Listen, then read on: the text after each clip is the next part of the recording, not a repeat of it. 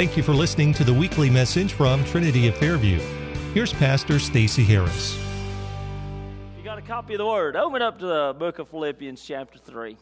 And man, what a marvelous day this is uh, to be in the house of the Lord. I'm glad that you're here. You could be anywhere in the world. Um, I'm so overcome and overwhelmed, not sure what to do with myself, so I'm just going to dive in and start preaching. How about that? Is that good?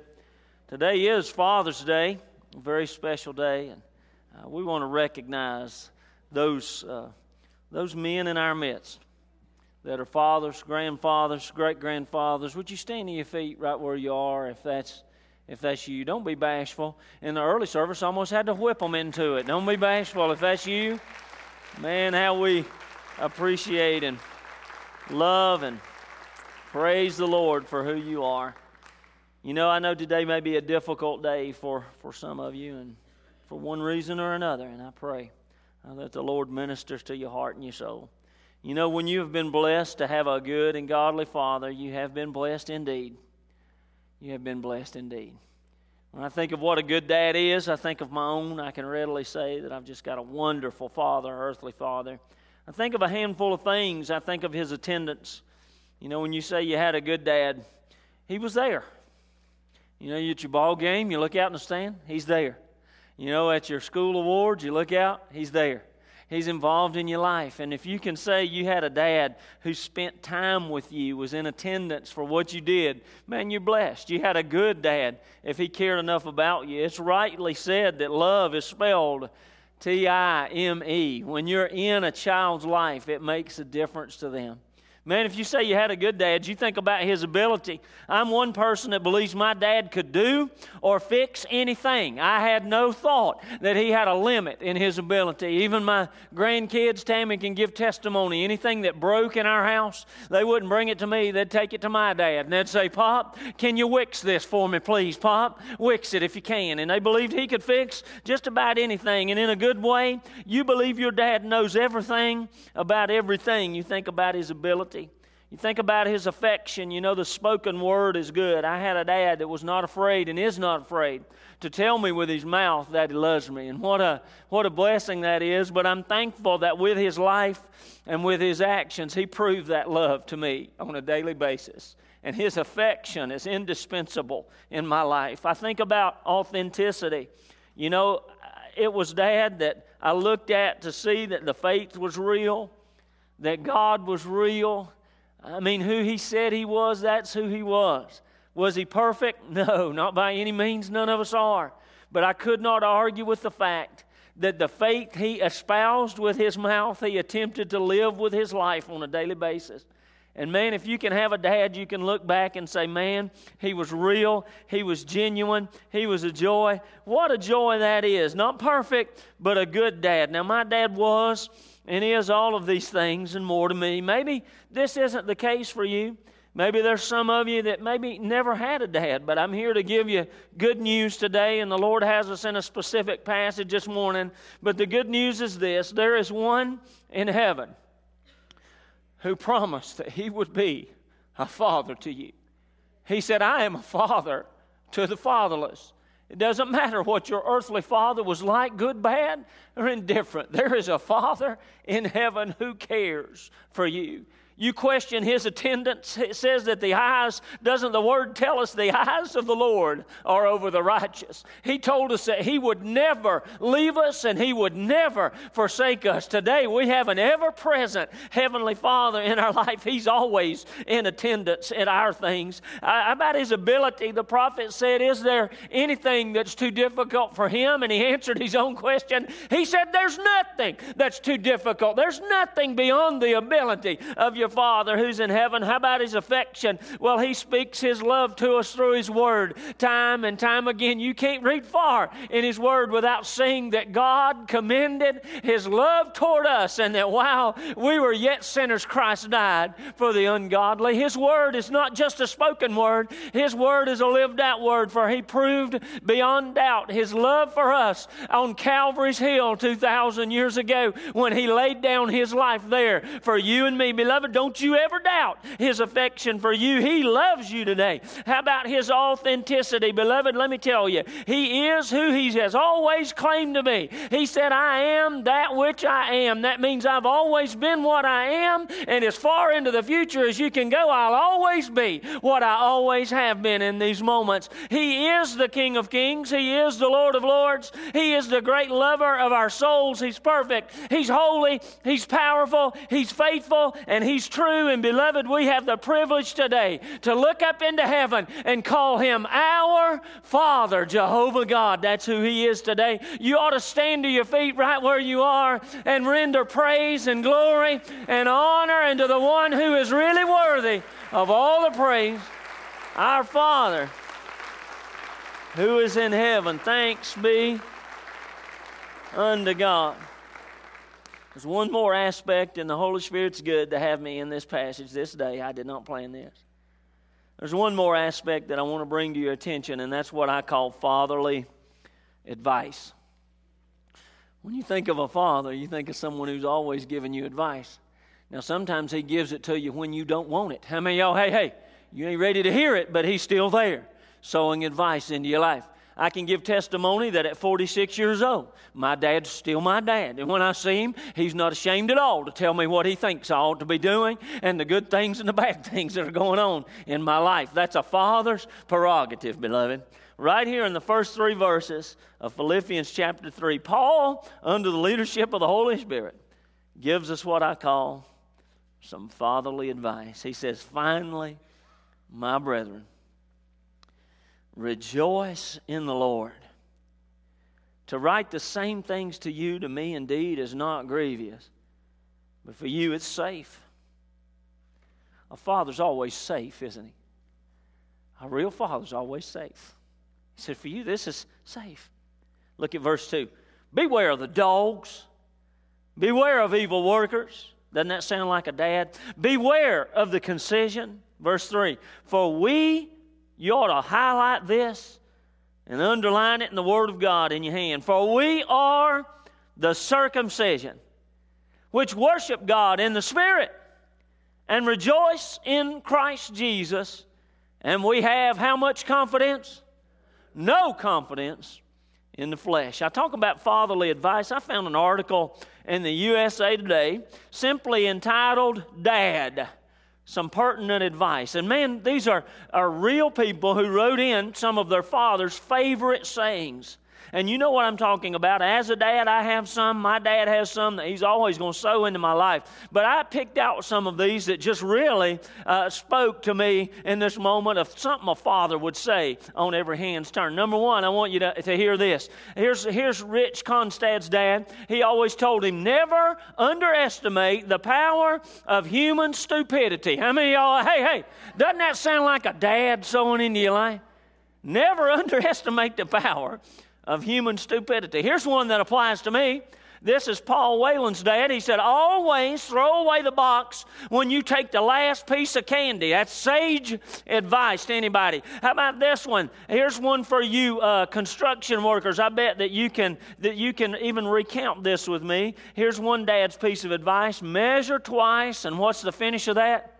Go once. That's sage advice. I can hear my granddad saying this to me. I really like this one. The second time you get kicked in the head by a mule, it is not a learning experience. How many? Hey, hey, you pass that, beloved. The second time, you can't chalk it up to no learning experience. Here's Tammy. This would be your dad, and she'll give you testimony to this. If you don't need it, don't buy it. Isn't that what he, he said that to us? More time. Now, I don't say that to her. I say, honey, buy anything you want. That why? Hey, I say that to her. Not her dad. Here's one I like. This is really, you have to contemplate this a minute. This really hit home with me. Don't let your studies interfere with your education. Think about that. Don't let your studies interfere with the education. I like this one. I can hear my granny. This might, I know this is Daddy's day, but this one would fit my granny very well. Don't be foolish just because you know how to. I mean, hey, be foolish. I can hear her saying that.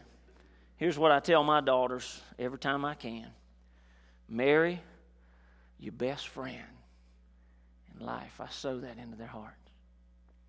There's one dad I'll quote, it's my dad.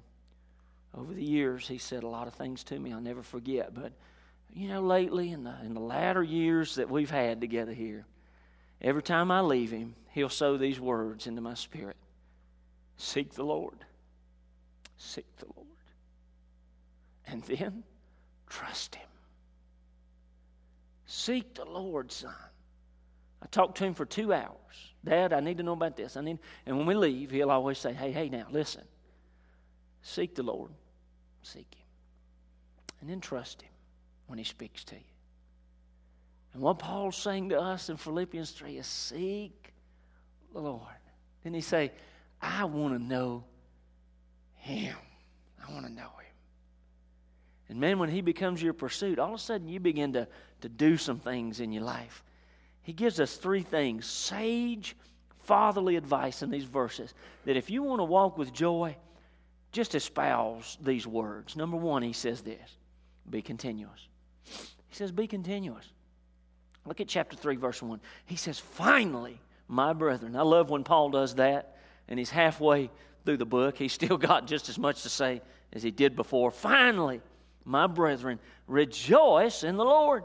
And the tense there is just keep on rejoicing in the Lord. He says to write these things unto you is not grievous for me. For you, it's safe. What's he saying? He's saying, man, this is something I've been telling you.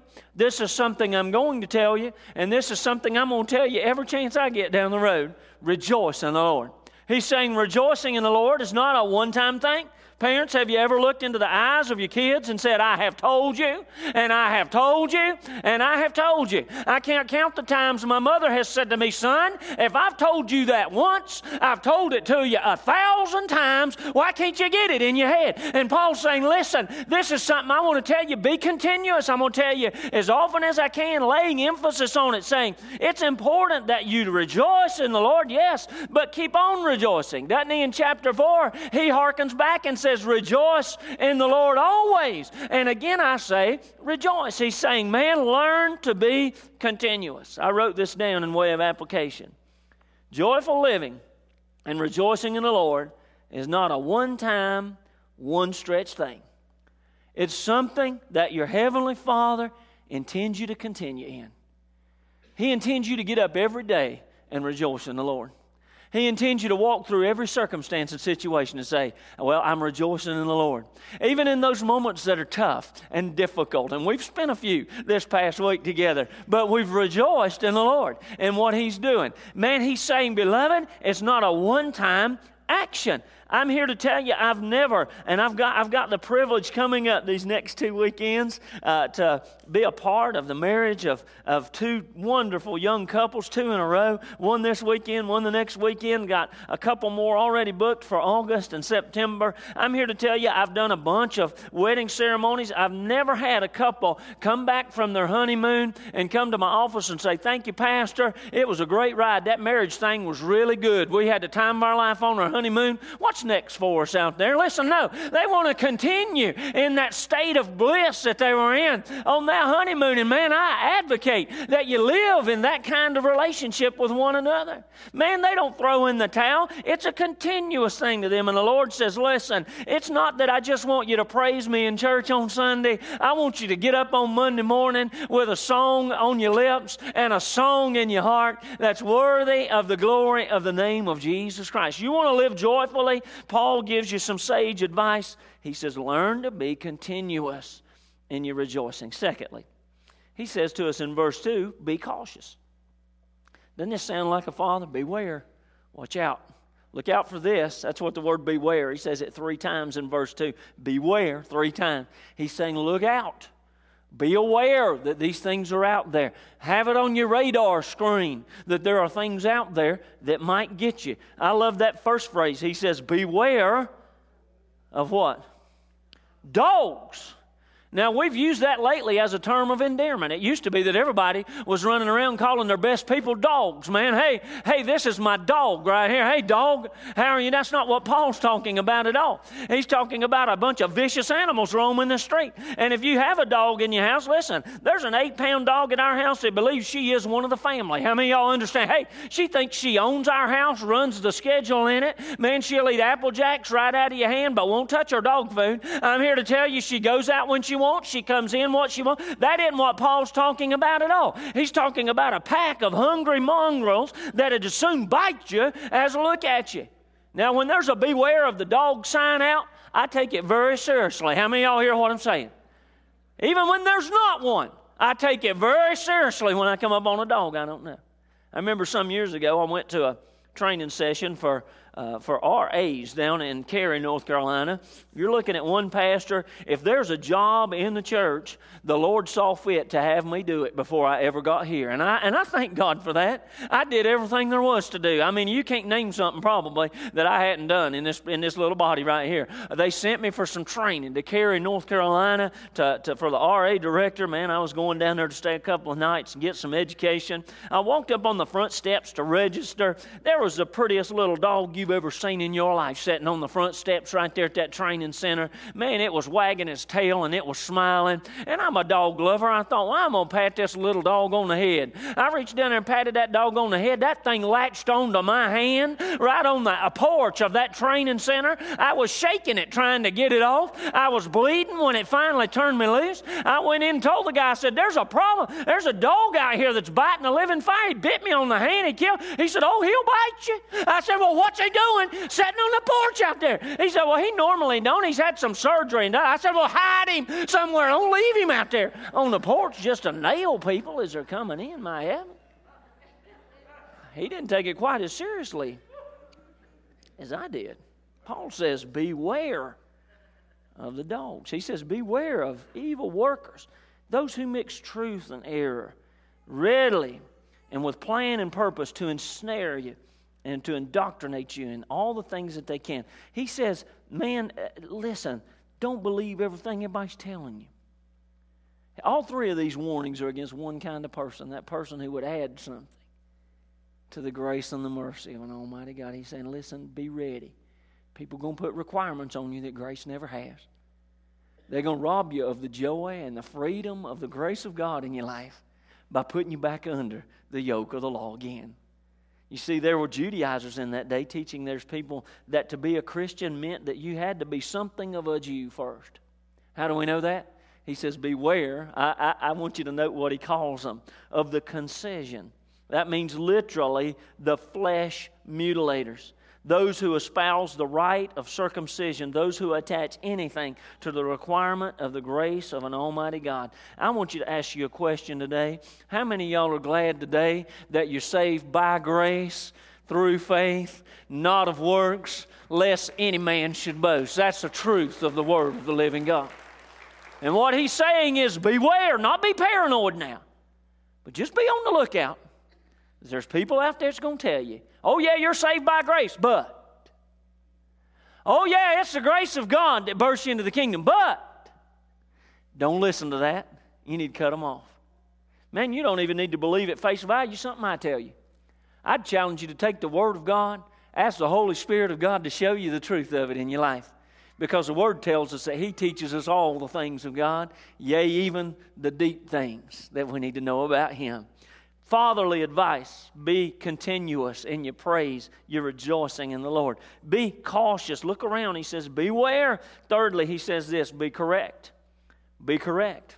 Verse 3, he says this We are the circumcision. We are the circumcision. Then he makes three statements that you need to pay attention to, which worship God in the Spirit, and rejoice in Jesus Christ, and have no confidence in the flesh.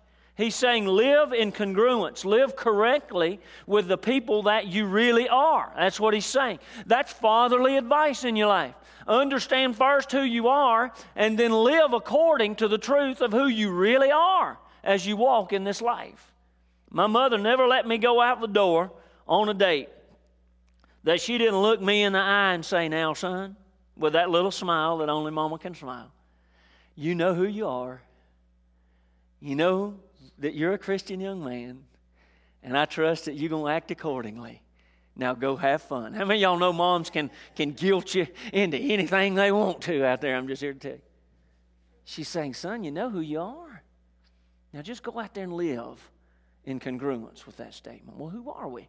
Paul, first of all, makes a statement that clarifies our identity. He says, We are the circumcision. This is who you are. What does that mean? That means literally, we are the covenant people of God. I believe there's a reason that Paul didn't say, Beware of the circumcision. He said, Beware of the concision, because he wanted to draw a stark contrast to what he was talking about. He's saying, We are literally the circumcision. We are the covenant people of God. You see, there was an old covenant.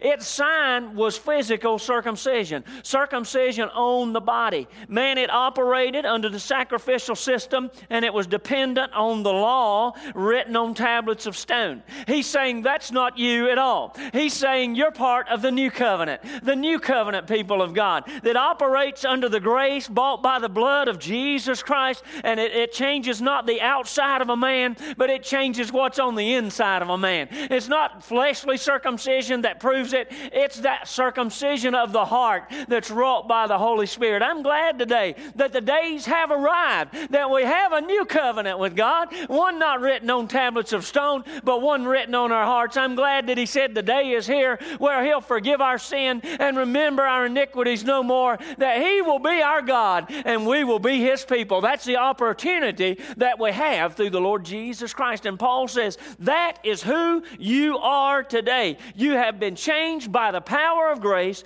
into God's covenant people. Let me tell you what that means. That means that everything that God has promised you you can have is yours. Did you hear what I said? Now you say, wait a minute, he's getting out here in the charismatic sense of thing and calling money. And no, I'm saying that every promise God has made to us is ours by way of the grace and the cross of the Lord Jesus Christ. The Word calls me an heir and a joint heir alongside Jesus Christ, and everything that He has promised to His covenant people is coming to me. I'll enjoy it throughout all eternity, all the good things that'll come to me from God's hand. That's who you are today. People of promise. And Paul is saying, begin to live that way. Three descriptive statements quickly that I'm going to give you. You say, well, how do we live that way? I'm glad you asked. Paul spells it out clearly. He says the covenant people live correctly when they worship God in the Spirit, when they begin to worship God in the Spirit. Aren't you glad today that you don't have to come to the Lord in some planned way, some liturgical way, some set of steps you got to go through, some ceremonial cleansing in your life? I'm glad today that, man, I can just walk into the Holy of Holies, connected to God by the Holy Spirit of God, and there worship God in spirit and in truth. Didn't he tell the lady and the woman at the well, listen, you say you worship in that mountain or that mountain or that mountain, but there's coming a day when the true worshipers will worship me in spirit and in truth. And beloved, that is the opportunity that we have today. It's not in the process, it's not in the program, it's not in a prescribed manner, it's not even in the desires of your flesh. It doesn't matter if you like it this way or that way. We have an opportunity to worship God freely in His Spirit. How many y'all would like to come to a church that just worship the Lord in spirit and in truth? Praise be unto God that that's what our church does right here.